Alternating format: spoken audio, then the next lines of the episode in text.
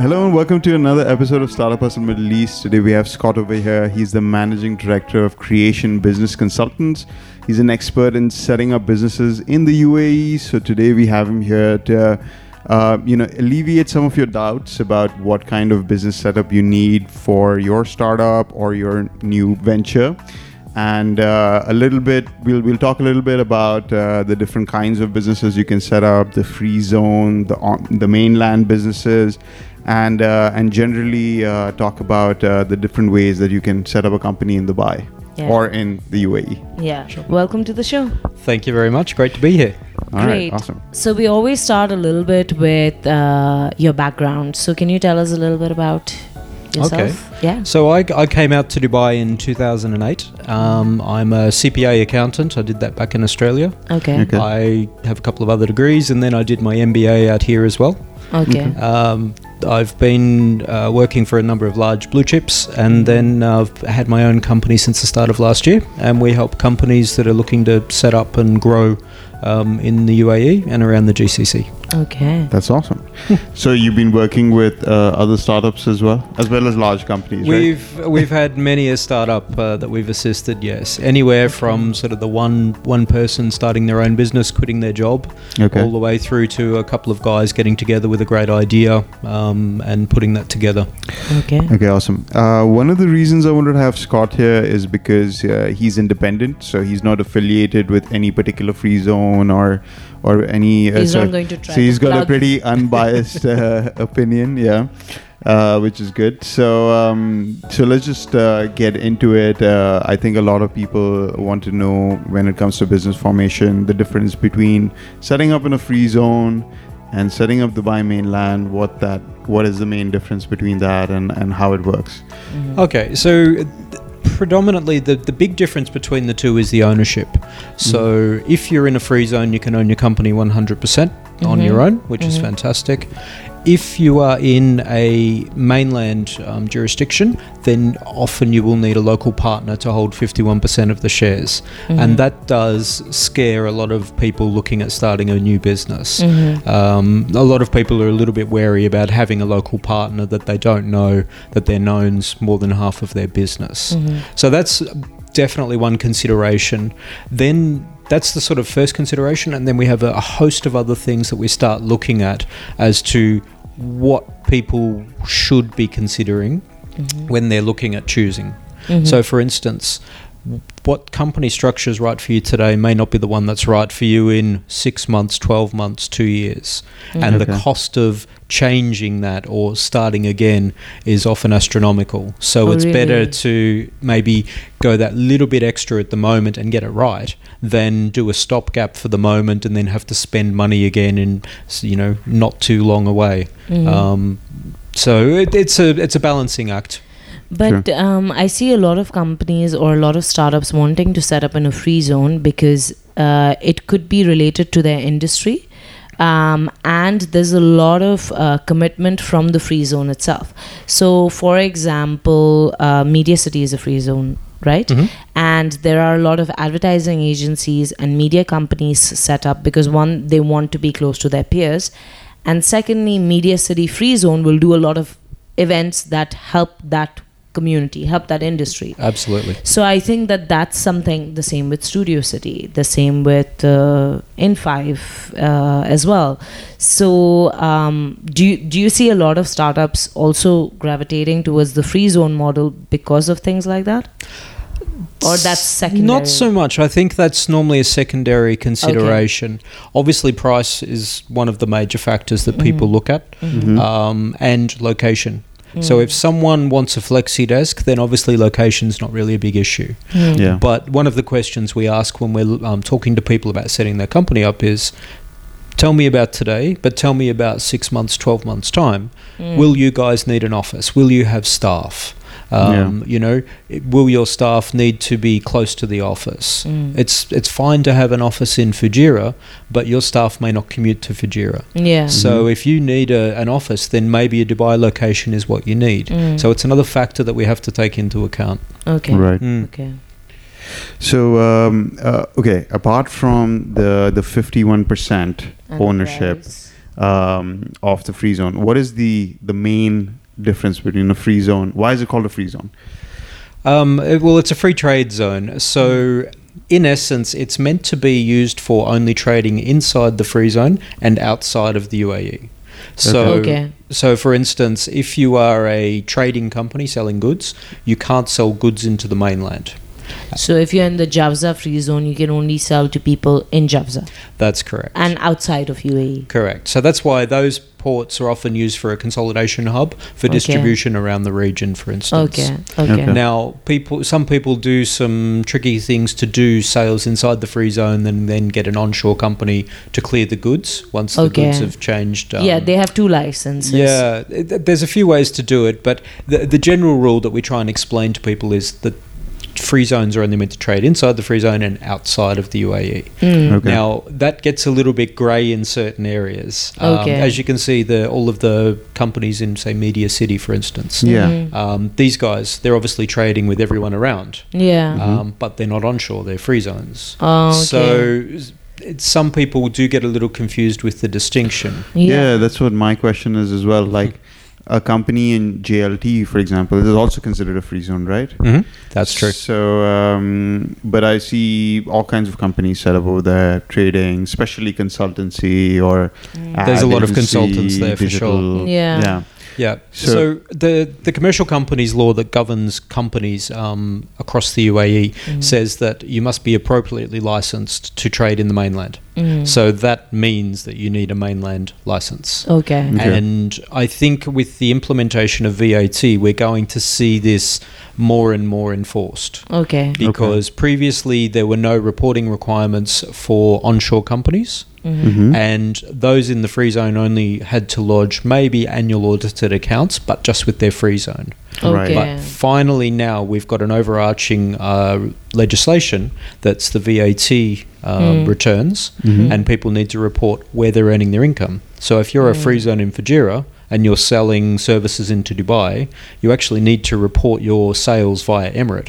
So it's a bit Mm. hard to say I'm only trading in Fujairah and outside of the UAE Mm. if you suddenly give a report saying, "Oh, and I earn this money in Dubai." yeah. So I think Okay. that the data um, sort of matching will slowly come into effect, and this will uh, probably um, bring to light a few more people that are trading from free zones into the mainland.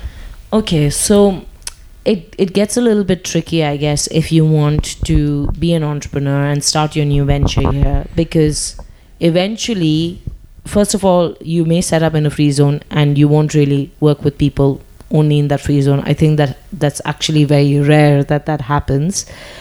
So, so you need to get a mainland license because uh, because of VAT and all of that. So how does it work? Have you suggested to startups to get a local sponsor? How does it work with equity distribution? All of that. Okay, so ordinarily, if a company is looking at going the mainland path, Mm. uh, some companies provide a service called a corporate nominee. So Okay. they basically have an 100% Emirati owned company that will hold the 51% of shares in trust for the 49% minority shareholder. So it's a safe way to actually So have it's not a person; company. it's an Emirati company. Correct. Okay. Yeah. And okay. then it's often, uh, so for instance, we do this service and I'm the general manager on that company. Mhm. So Okay. anyone who's the minority shareholder, the 49%, just needs to deal with me and we're there to help. So it's part of our business is to assist people there. Okay. Um, to not cause any issues, obviously. We want that business to thrive. Is All right. sorry. So, so things like um, uh, you know uh, having a single Emirati owner who might uh, you, you know an inheritance of the business or something like that won't come into play over here because it's owned by a, another corporation. That's correct. Not when there's a Okay. company um, interposed there. There's no issues with that. Now, some Mhm. people do use an Emirati um, individual. Individual. Yeah. Yeah, absolutely, and it's often cheaper that way. Okay. But then you do have inheritance issues that people need to examine. So it depends on your your budget and your risk profile. So Okay. if it's an Emirati company, do they have any say in the way the business runs? No, so the, the Emirati person in that uh, investment company would just be a shareholder. So that's why I But not on the board. correct. No so governance. Correct. issues? So okay. for the company we use, uh, I'm the general manager on there, so I have all the powers under the memorandum of association. So I'm the one that makes the decisions on behalf of the company, and I bind the company. And you I- have a POA as well. You have a power of attorney. Correct. Yeah, that's the way it as well. works, Okay, yeah. okay. But alright. then um, I have a very good working relationship with the gentleman that um, is the shareholder. Okay. So if I ever need any help with anything, he's always there to help. He's a, a great guy. So, with the 49% that the startup is left with, how do they do their share evaluation? Do they consider it at 49% or how does it work? No, they would um, consider 100% because of control. So Okay, whilst they may not have ownership, if you're looking at, say, accounting standards, you would say that you control that 51% by virtue of agreements that we have in place. Okay. So in essence, they have 100% control of the assets, so 100% ownership. and what happens? So, so just to clarify on that, so basically, it's like even though uh, somebody else owns 51%, because you have 100% controlling interest in the company, so essentially your 49 shares are worth 100% of the shares. In essence, yes, you Yes. control the other 51. So you get 100% of the profits, you Mhm. have 100% of management control of that entity. Mhm. Right. Um, all we're there is just to assist the, uh, the, the, the operation of the business so that you're legally compliant. So if I wanted to, like, for example, sell part of my shares to Yeah. uh, another individual or to a venture company, then uh, I could distribute my 49% into like 100 shares and and create a share pool that way. Completely up to you. you. You have control of the company, you do as you please. So, Okay. uh, with this setup of 49% and 51% with the trustee, uh, have you seen startups going and raising money, selling shares? Because I Ordinarily, can imagine it would be a bit complicated, no? Yeah, it can be. And ordinarily, we don't see startups raising funds through that type of structure. What you would normally have is the minority shareholder, the 49%, would often be uh, another company, maybe an SPC or an SPV, maybe an ADGM company. I don't know what those things mean. Okay, so an? SPC No. is a special purpose company and an Okay. SPV is a special purpose vehicle. So they're companies that are set up for a very specific purpose. Okay. So in the memorandum of that company, if you ever see something that says SPC or SPV, then that company has a single purpose. So for instance, one company might be set up for financing an aircraft for one transaction. okay. But often in this instance, the company will be set up for an investment purpose to invest in an onshore company. I'm So- very confused right now. Okay, so okay. imagine imagine the 49% instead of a person Yeah. is actually one other company. Okay. Okay. So when you're looking at raising funds, you raise funds in that company okay. that then contributes to your 49%. Okay. Okay. So there is Does that no make real sense? selling of shares. You're just ra- Not in you're the just getting 49. Investment. The yeah. 49% stays constant because that way you don't have to keep changing your mainland documentation. Mhm. Okay. It's much cheaper to change the free zone documentation and you can issue other shares and do different Yeah. classes of shares, do all sorts of fancy things that you need when you're looking at raising investment. But that then brings me back to my point of why would people get a mainland license? Because an, a startup is not an SPC or an SPV or a what the third The main was. the mainland license is mostly because you're looking at trading inside the UAE. And generally, in, in essence, most people trading in Dubai. Right. Okay, so if I'm a tech startup that Mhm. wants to uh, set up a business in Dubai, Mhm. for example, um, my options are I can get a Dubai free zone license, but I'm a tech startup, so I operate in the Dubai in a Dubai free zone as well as mainland Dubai. Yeah. Okay. So that's my my option is I'll get I can get a free zone license, but also kind of trade in mainland because I'm an online platform. Again, this is where it gets a little grey. Great. Okay. Yeah. Ordinarily, what you would say is if you are providing, say, an online platform, Mhm. most people are can make the argument that they're providing it from their free zone. Okay. Now, I have seen in in the past some larger companies they've done this to a uh, point past startup, and once they've become quite established in the industry, they are encouraged to get an onshore license that is similar to their um, activities that they're doing. Okay, so they have two licenses. Eventually, yes. They basically almost use the free zone as an incubator, if you will. Mhm. Once they get to a certain size, then they mm, graduate to an onshore license. Once they but can you're absorb saying the that larger that's cost. expensive to do to change your. s- Well, you can't change. So once you have a company, you're stuck with that company.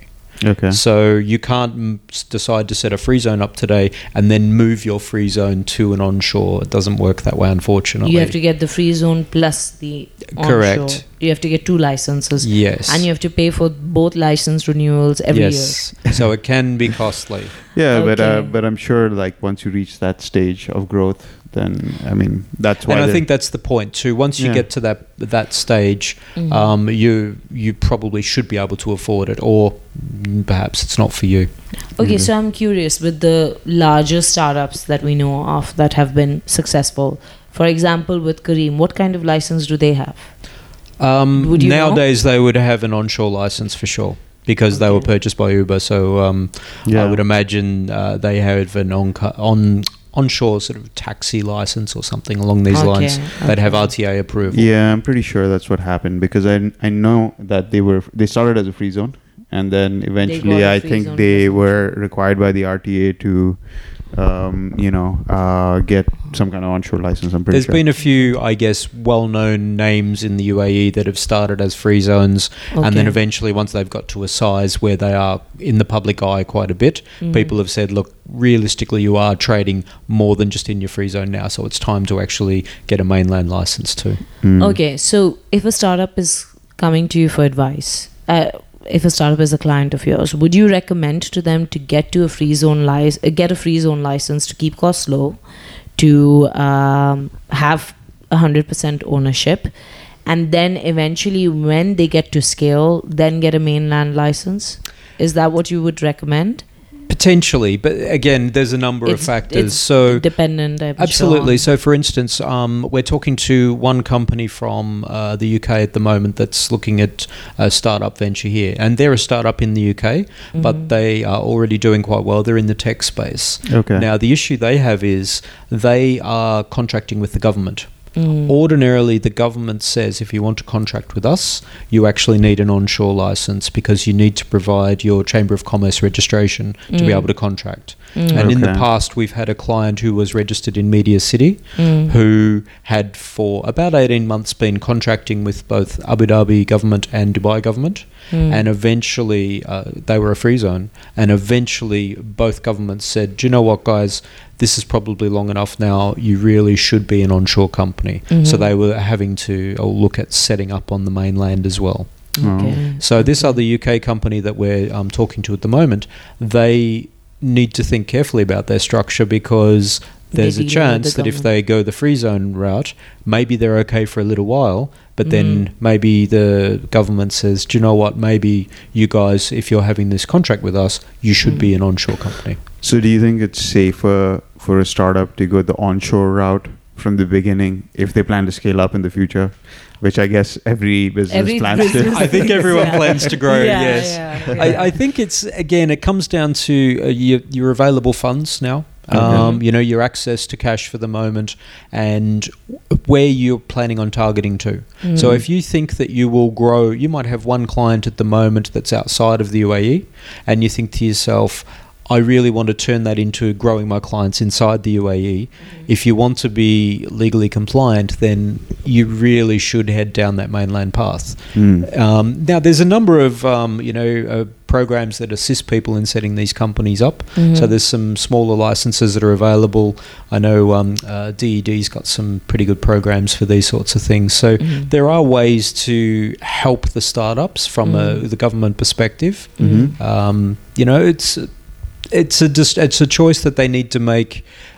Mm, There's no easy answer to it. You can't just base it on my budget is this, so this is what I'll choose Mm. Okay. you might have a free zone set up and then you want to sell to the government and you can't. Yeah. So that was a waste of money. Hmm. Hmm. Yeah. Um, so a lot of startups, I think, opt to work with uh, In5 or uh, Incubators. Incubators, um, because they take care of that. So they take care of the licensing and resources and education and things like that. Yeah. So, but even that, it's not cheap, right? It's uh, it's much cheaper than getting a free zone license. As uh, that's what I've heard. I think. There, there are different sort of um, Tiers? offers, I guess, Okay. from different um, incubators and the like. So some of them will uh, maybe offer a grant. Some of them will offer maybe assistance. Someone will help you write a business plan. Mm. Yeah. Um, some of them may even, I, th- I believe, take equity for in Yeah. return for assistance to a certain value. Mm. So Yeah. it really, it depends. Um, it depends what you need. Some guys have got a brilliant idea, but they don't know the first thing about writing a business plan. Mm. So maybe money's not what that that person needs. Maybe they do Mm. need the professional assistance with a business plan to Mm. get their business um, structured to Sure. grow. There's different kinds of incubators as far as I know. Some are purely like a desk space visa setup thing, Mhm. which is like they'll provide you a desk space and they'll uh, give you uh, a license to operate with and a Sure. visa, like a residence visa.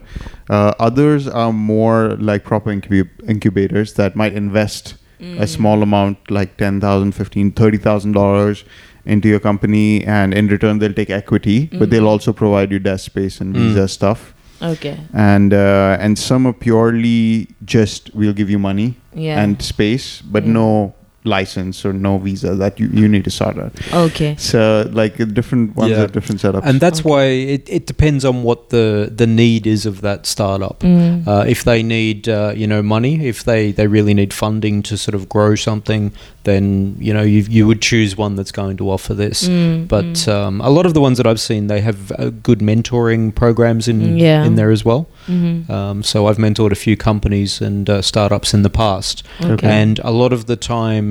What I take for granted now, I, I look at these guys and I'm like, oh yeah, that you're me 20 years ago, Yeah. um, trying to learn on how, how to run a business and how to set Mm. things up and how to get accounting to work and how to build a business plan, do cash Yeah. flow modeling. So having that professional experience, someone a bit older and uh, you know who's probably stepped wrong a few times, it, it helps. So, if someone's um visiting the UAE and decides there's an opportunity in this market and is really not clear on what to do, mainland versus free zone license and everything, well, firstly, they can come to you. But uh, aside from that, I think an incubator is just a safe route, right, for startups? I think it is, but I think in a market like this too, you will often get very different opinions on what's right for you. Mm. So Yeah. I think it's worth asking around for some different advice from different people Mm. and check their professional backgrounds and see what they've done in the past. Mhm. Uh, Yeah. There are probably a few too many salespeople giving company structuring advice in this region, Mhm. which unfortunately sees a lot of people not getting the best advice that they could. Mm. So, Yeah, I've uh, experienced that in the Mm. past where um, you know you might approach a, a free zone and say what your business idea is, and they'll say yes, it's it's it's fine, you can do that. Yeah, Yeah. and then unfortunately. it might not be the the right thing. Yeah. Unfortunately, a lot of people that uh, set these companies up are in the sales business, not the company structuring business. Mm. Mhm. So you, you say I want a free zone, they'll sell you a free zone. You Mm. want mainland, you got it. Okay. Whereas, is that right for you? You need a professional with experience and skills to be able to understand what I was saying.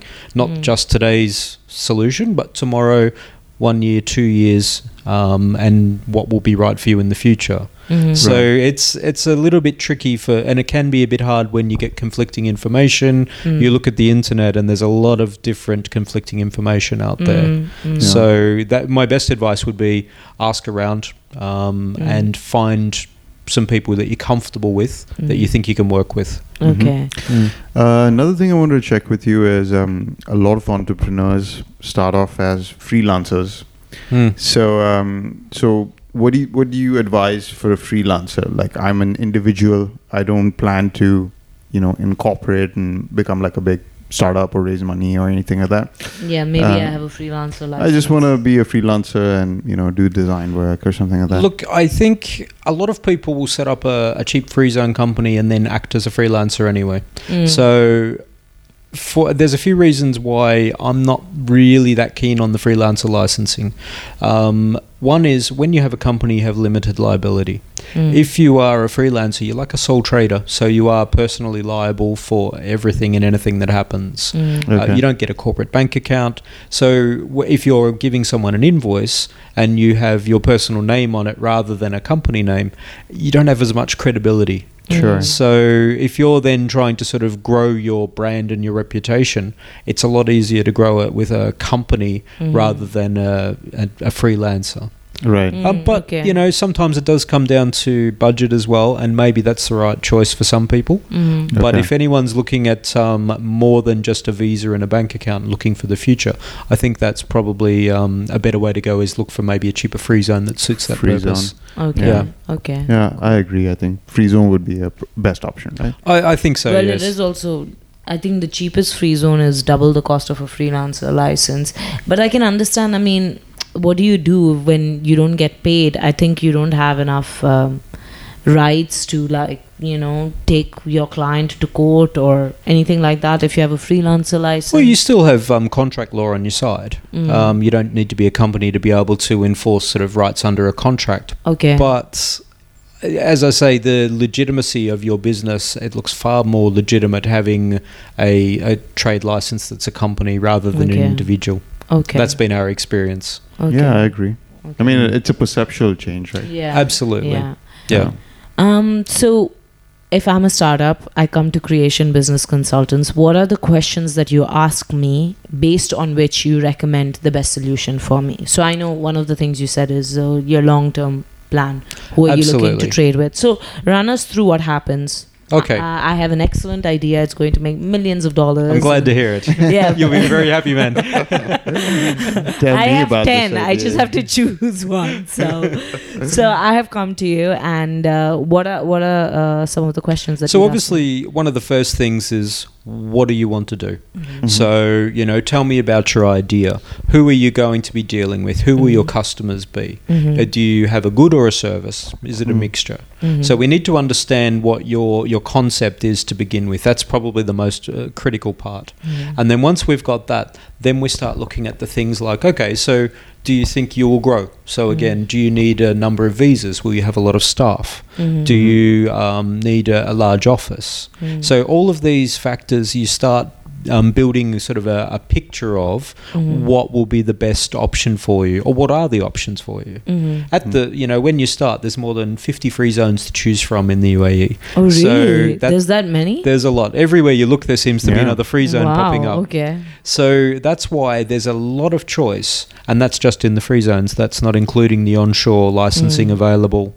Mhm. Um, and the the regulations change quite frequently, so we've Mm. always got to keep up to date on what options are available. So Mm. for us, that's part of what we do and what we bring to the clients. Mhm. But these are the sorts of questions that we have to start with. Mhm. And then after that, it's things like who will your customers be? Where are they located? So Mhm. again, getting back to that free zone onshore discussion. If Mhm. you're looking at dealing with governments, then you're leaning towards the onshore. Mhm. Right. Um, what is your budget? What's your time frame? So occasionally we have a client coming to us saying, "We're in such a hurry. We've just won a contract and we don't have a company. So Mhm. we need it as fast as you possibly can. Mm. Budget's not the issue now. Mm. Location's not the issue. Time's the issue." Mm. Mhm. So we always need to find out what's important to the client, Mhm. not what we want to sell them. Yeah. You know, uh, that's and that's uh, you, when you started out saying Yeah. we're not affiliated with any free zones, etc. Yeah. That's why for us we're very independent with this. Mm. We'll Mhm. choose what we think's best because we don't get huge discounts from this free zone or that free zone Mhm. um, to Mhm. try and push people in a certain way. Okay. So that's where we get to give a, an independent view on what we think's best. okay. Speaking of time frames, um, could you tell us the difference in the time frames between, like, say, for example, free zone versus onshore? How Okay. long does it take, like, company setup usually? So a free zone, the fastest we've ever done was uh, about two days. So Wow. we've we've been able to do it quite quickly. Mm. On average, the fastest we can do nowadays, with slight changes in regulation, is around three to four days from application to happy client with a trade license. Mhm. Okay. Now that's on the the fast end. On the slower end, you could see an unregulated company up to maybe six weeks for some of the Dubai free zones, Wow. Okay. Okay. uh, which obviously, if you want a Dubai-based location, that's what you'll have to, to put up with. Okay. Okay. Um, but if you then look at, say, regulated entities, if you Mm. want to be a, a fund manager or something like this, obviously it's much more costly. But this Mhm. could take six to 12 months Mm. if you're Wow. looking at a DIFC regulated license. Okay. Wow. Yeah. That's DIFC regulated license. Yeah. Right. So that's uh, basically anything to do with money. So Okay. if you're looking at, say, uh, taking clients' money and investing in a fund, Mm. uh, Ah, creating okay. your own fund, that sort Okay. of thing. So a complicated uh, where where you're uh, a there's a custodian. Yes, if A you're ever taking custodian. money from someone and doing something with it, yeah. then there's a lot of regulation that comes Ah, okay. behind that. okay. Right. So if you're looking back across to the onshore, you could sometimes have an onshore company set up in maybe three days if it's quite straightforward. Yeah. If they're individual shareholders, it's actually quite fast. Okay. Mhm. Sometimes, if you have something that maybe requires more than just a Dubai economy uh, approval, such as maybe it's a KHDA, so it's a Mm. training type company, Mhm. then that can take a lot longer because you need more government approvals. Okay. Okay. So Okay. the the time can depend on the complexity of the service you're offering. Mhm. Mhm. So, for instance, if you want to set up an architect or an engineer's firm, you'll probably need Dubai municipality approval. Okay. So that just is another level. Additional layers. Yeah. Absolutely. I remember Yeah. we were like thinking of opening up a restaurant a while ago, and then when we actually lo- started looking into all the different uh, regulations, then you know there's uh, compliance with the structure. You have to like Yeah, you have uh, to do fit out approvals. You have to yeah, you have to do fit out approvals. You got to show your space, your plan proposal. It's like at least three to four months before you can. Absolutely, it can be a, it can be a lot longer than people think. Yeah. Having said that, though, I mean, I've set up companies all around the world now, and often it's a different level of complexity, but it still takes a long time in other Mm. places too. Yeah, yeah. Mm. Now, in Australia, for instance, you can easily buy a company on the internet. You know, a few hundred dollars later, you have a company Mm. and you're Really? ready to go. Yeah, absolutely. It's it's quite easy and quite cheap. That's Okay. awesome. Um, and th- well, it's it's a bit difficult Is then it? when I have Australians come here and say, "So tell me about the cost and tell me about the time," and I'm like, "Well, I hope you're sitting down." okay. Let's So- manage your expectations a yeah, little bit. exactly. Yeah. So uh, I guess probably one of the things that um, people have a, an ex- differing expectation on is the banking. Mm. That seems to be a bit of a, a sticking point at the moment for this market, especially. yeah. about that.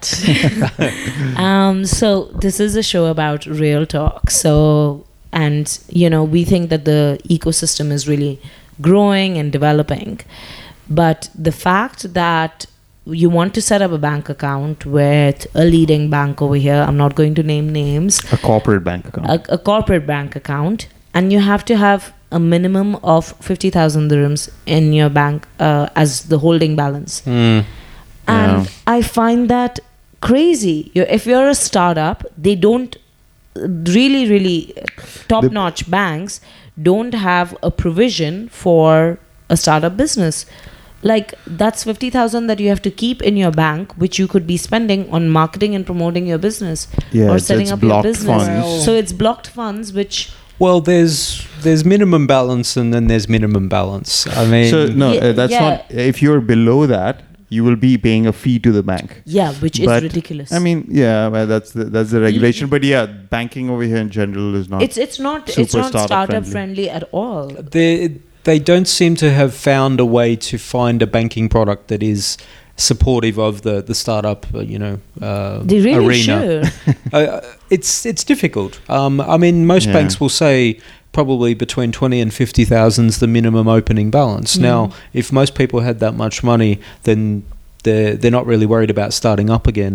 you know, Yeah. they, they've already um, got enough cash Yeah, it So- impacts my runway if that's blocked funds. You Mm. know, sure, yeah, you can put less than that and you can pay a fee, but it just seems a little. yeah, I, I think they do it because uh, banks have a certain amount of uh, workload for a corporate bank account versus a private bank account, Mm. and they have certain regulations that they need to report to to the government.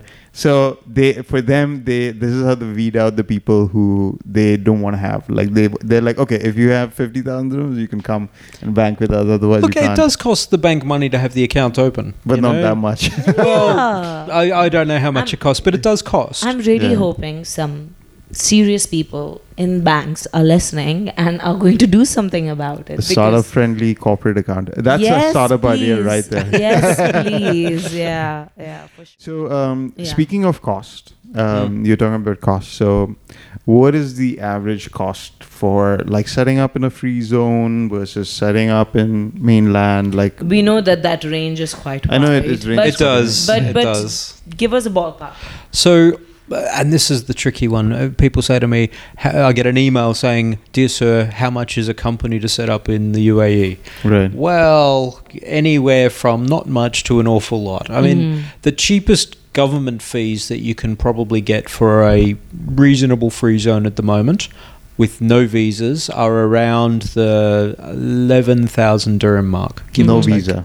With no visas Okay. and no service fees and no one Mm. helping. Mm. So realistically, if you want decent service provider to help you do that, Mhm. um, you're looking at probably closer to 20,000 dirham. Mm. yeah. And if you want a visa on top of that, now we've got an e-channel. Um, there's a deposit with the visa. Mm. Yeah. So there's ordinarily it'll probably set back uh, a startup maybe up to forty thousand dirham Okay. to to get just one visa and a company set up. Okay. Yeah, that's that's including the insurance and uh, all the government. Well, no fees. no insurance, but um, yeah, government fees. Mm. Um, you know, it it just does cost. Yeah. And unfortunately, when you see these adverts for you know set your company up for a few thousand dirham, etc., uh, there's no chance. The Mm. people Yeah. have it's it's clickbait. People are just Mm. putting a small price out there, and then often what happens is they've signed the agreement, and then later on they find out, oh, didn't hear about this fee and this fee and this fee, Mm. and the fees just keep coming. Okay. So, so realistically, for year one, if you're a single visa with a license and a free zone, you're going to be expecting to pay between thirty to forty thousand dirhams, right? More than likely, yes. yeah. okay. Okay. So for an onshore company, the license normally starts around twelve to fifteen thousand dirham. okay. So that's government fees. But then you do have a few requirements, such as you need your local sponsor. Mhm. So that can cost for an individual maybe between ten and fifteen thousand dirham. Okay. Okay. And then if you're looking for a corporate nominee, it could be twenty to forever. Um, It could be a lot more.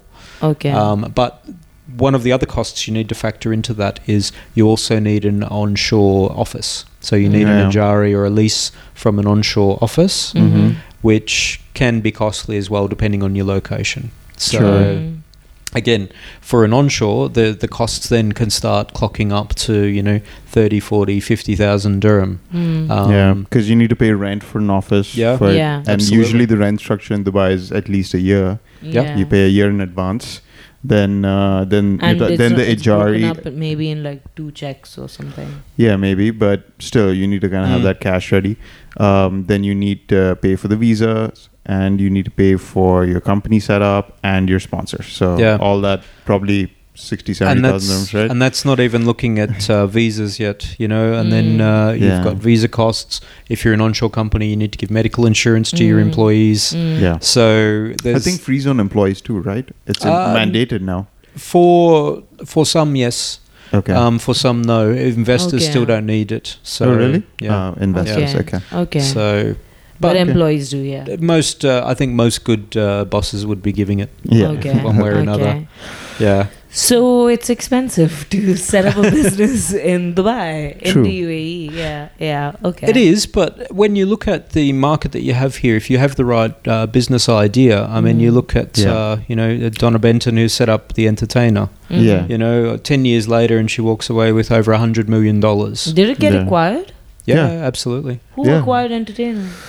I don't know who acquired it, but they I did can't get remember now. acquired. Yeah. That's amazing. Yeah, it was- Over a hundred million. Yeah, it was over a 100 million. So 10 years Yeah. worth of hard blood, sweat, and tears. Yeah. So it can pay off. Has yeah. it, was it only 10 years? I think it's Yeah. been longer than that. I think, well, I think I read 10 years, but that was Okay. a while ago when this happened. So, okay. uh, okay. So um, I know that she released her app like six years or seven Mm. years ago, which is when they really took off. absolutely. Before that, they were. Uh, Carting that old book around, book, leaving it in the car. but it was yeah. super popular. Yeah. Absolutely. Yeah, yeah, even I the know book people. form. I know people who left the book in their car because they're like, Yeah. oh, if we randomly like think of a place, brilliant Mm, idea. But so much better to have the app. app, yeah, exactly. Yeah. no, we're fans of the product. yeah. Um, but the thing is that everywhere that you read about entrepreneurship or or whatever people endorse about being an entrepreneur is like take risks and be prepared to fail and pivot and things like that but you don't really have that much appetite to take risks and fail when the costs to set up are so high Mm. when your cash flow and your runway your runway doesn't seem that long because of all these initial costs that you're setting up uh, that that's required to just set up so what do people do in a situation like that like It's it's tricky. It's a catch twenty two. Um, it it probably does stifle innovation having such a, a high cost or a market entry cost Yeah, for it's- people. it's, a big I think- barrier to entry But I think that's what the free zones were designed for. You know, it's like Absolutely. Yeah, so um, a lot of these incubators, the free zones, they're designed so that the the cost of uh, incorporating is low, and you can get a visa quickly, and you can incorporate within two three days, and you can do it's it. It's lower but it's not low I mean, it's, it's Yeah. I mean, uh, I, I I don't think it's especially expensive in Dubai compared to anywhere. Else. Yeah, else. so that's the thing. I don't have a frame of reference. You're saying that anywhere else in the world, it probably takes about the same amount of time, except for Australia. But in terms of costs, it's you think it's about the same as well. to so in up a Australia, you could get a company. I think, oh, geez, I, I got a company about twenty years ago, and it was about I think five or six hundred dollars then, and I think it's probably about the same now. Wow. So It's in cheaper. dirhams, that's probably one thousand five hundred dirham. Yeah. Maybe. business. Wow. Okay. So and that's and do a you company find more startups done. coming out of? Yeah, I guess more startups. Uh, it's more startup friendly in Australia. I haven't lived there for a while. Okay. Um, look, From what do you hear from people a back co- home. from cost from a cost perspective for something like this, yes, Mm. and because it's a different model where if you set a company up in Australia, if you want to be a tech company today and an accounting or a bookkeeping company tomorrow, and then a Mm. lawnmower company the day after. You can do all of that. Mhm. Versus Mm. here, once you pick your activities on your trade license, You they're the activities you have. yeah. Yeah. You know, and if you want to change something, then you, it costs a lot of money to change it. So, So it's a pain if you decide to pivot. it makes it, It difficult be, to yeah. expand Yeah. people's services to try and bring in additional revenue. Okay. So, and again, that comes back to planning carefully at the start, making Mm. sure that you pick the best activities so you've got the potential to grow into those activities. Maybe you don't need them today, Mhm. Right. but maybe in the future you actually look at it and you think to yourself, well, we could head down this path and grow into something. We might partner with someone so Mm. we could try and get additional revenue and we Mm. won't need to spend that money and modify or amend our license. Or get another one. Yeah, exactly. Okay. Or get another one, which Yeah. could end up costly if uh, that Yeah. happens. Yeah.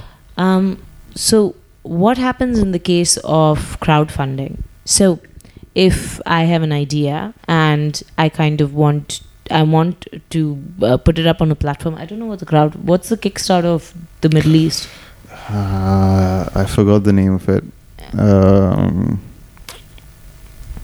what's the question anyway? The question is, how does it work with the crowdfunding model? Like, So you set up your company and then you ask for crowdfunding. it doesn't. It there's there's no. There's You've no got to be very careful when you're raising anything from anyone.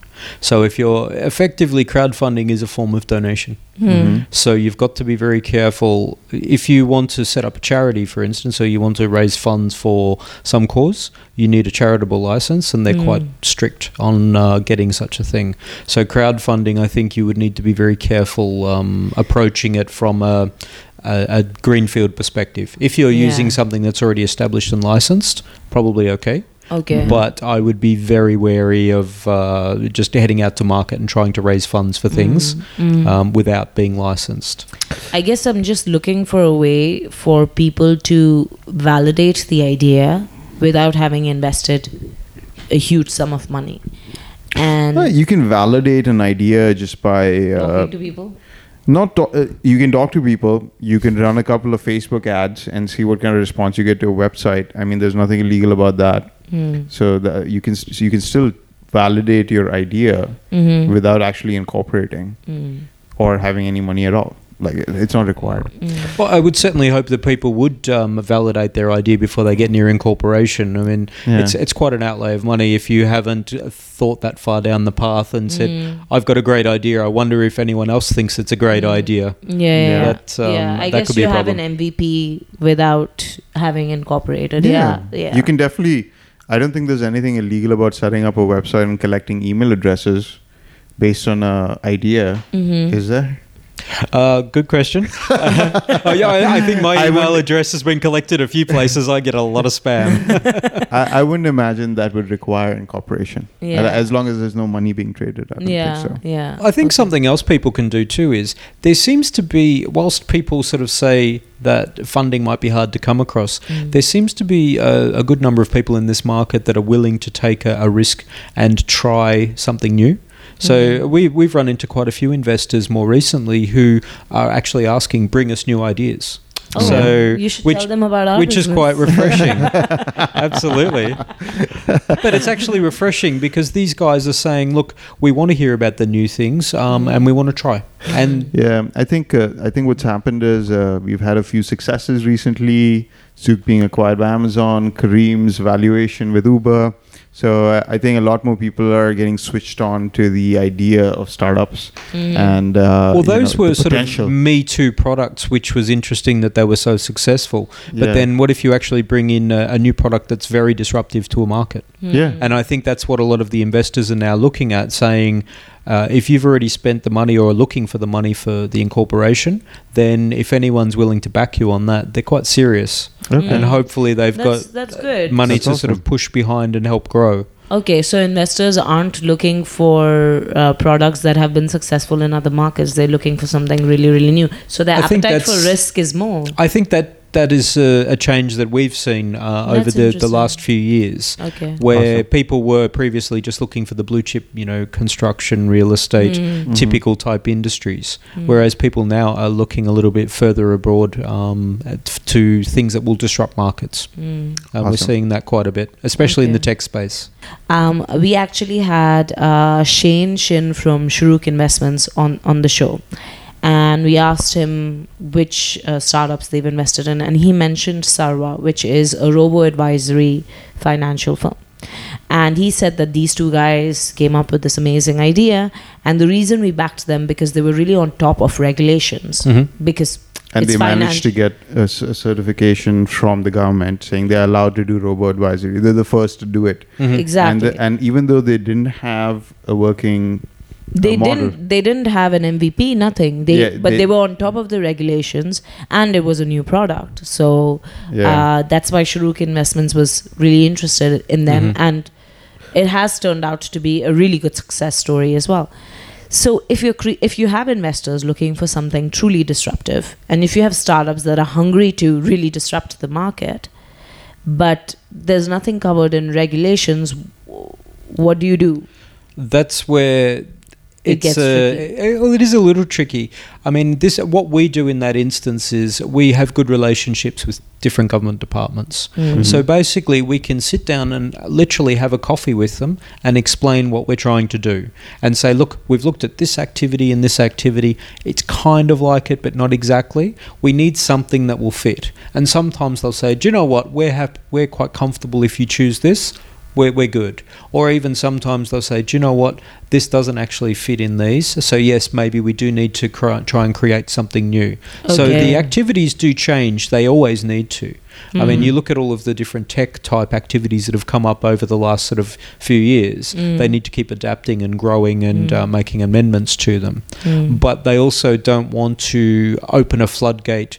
Uh, not understanding what the ramifications will be, and I think cryptocurrency is a very good example of Mm. that, Yeah. where everyone wants to be at the forefront of technology, Mm. but everyone is also a little wary of being that first one uh, Mm. to, Yeah. to really dip their toe in the water with this. And Mm. crypto is one where people are still a little bit wary of where it will end up. Well, the government is planning to launch their own cryptocurrency, no? Exactly, and that's the thing where it, that's a bit different, where the government's got control over something like that Yeah. versus an individual just turns up and says, "I've got a new currency, kind of like Bitcoin, but not really. Mm. Um, trust me and buy some." yeah. Yeah. So if they opened the floodgates like that, I think it would be a real problem. So or even being a Bitcoin uh, payment acceptor. Like, uh, Mm. you know, for example, I want to pay you with Bitcoin and you want to pay me with Bitcoin. How does the government, uh, you know, calculate VAT on that? Or, you know, there's other regulation. yeah. So, so I think every government and every place where there are startups innovating on business models face this issue. Like, it's Mm. not only uh, this country, even in the US, for example, Mm. like Lime is one of the uh, you know those those electric scooters. yeah. Mm. They're one of the fastest growing startups. Uh, not Lime, I think it was the other one, but I remember it is a fa- it was one of the fastest growing startups that uh, that reached an eight billion dollar valuation in like eight months or something like that. It was insane. wow. Mm. I might be misquoting that. It might be two billion in eight months, something like that.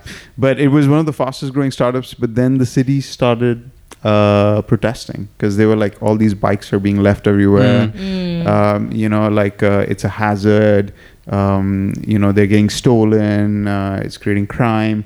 So um, I mean, stuff like this happens everywhere, right? Yeah, So so yeah. governments are always trying to keep up with innovation and. and We saw this in downtown, um, I guess, in the last year, where suddenly it went from no scooters to scooters everywhere. Yeah. And everywhere you walked, there was just a scooter sitting there. Yeah. And then all of a sudden, all the scooters are gone again. Yeah. Yeah. Um, so obviously, there was and a I change they'll in be back regulation. again. I don't Yeah. know. Sooner or later. Yeah. Um, but when you look at that and you see some people really whizzing down the road fast, Yeah. you think to yourself, I'm not sure that looks that safe. Yeah. Um, yeah.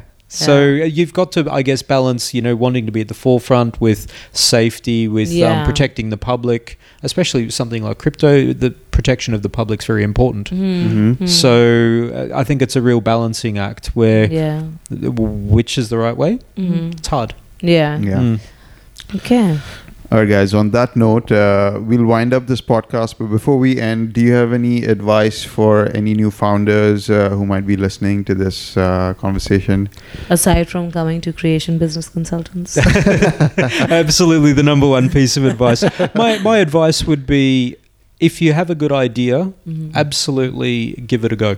Mm. You know, um, what's that saying? You know, you've missed hundred percent of the shots you never took. Mhm. Right. Wayne Gretzky. Mhm. Um, so there's that. There's talk to other people, talk to other entrepreneurs, people who've experienced it, Mhm. um, people who are thinking about it, people who've maybe tried and failed, Mm. Mm-hmm. um, and then speak to other people who can maybe mentor. And I Right. think that's very important. Finding professionals that have skills and experience that they can help, and you'd be surprised at how many people actually want to help.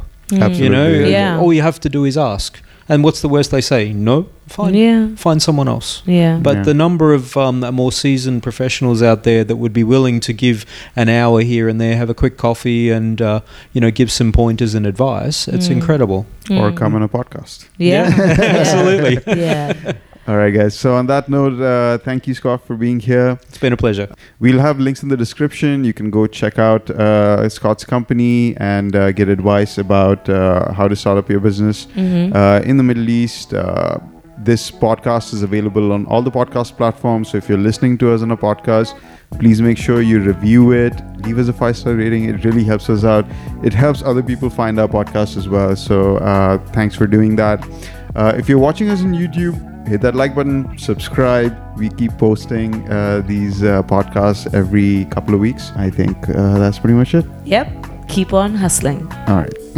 Cheers.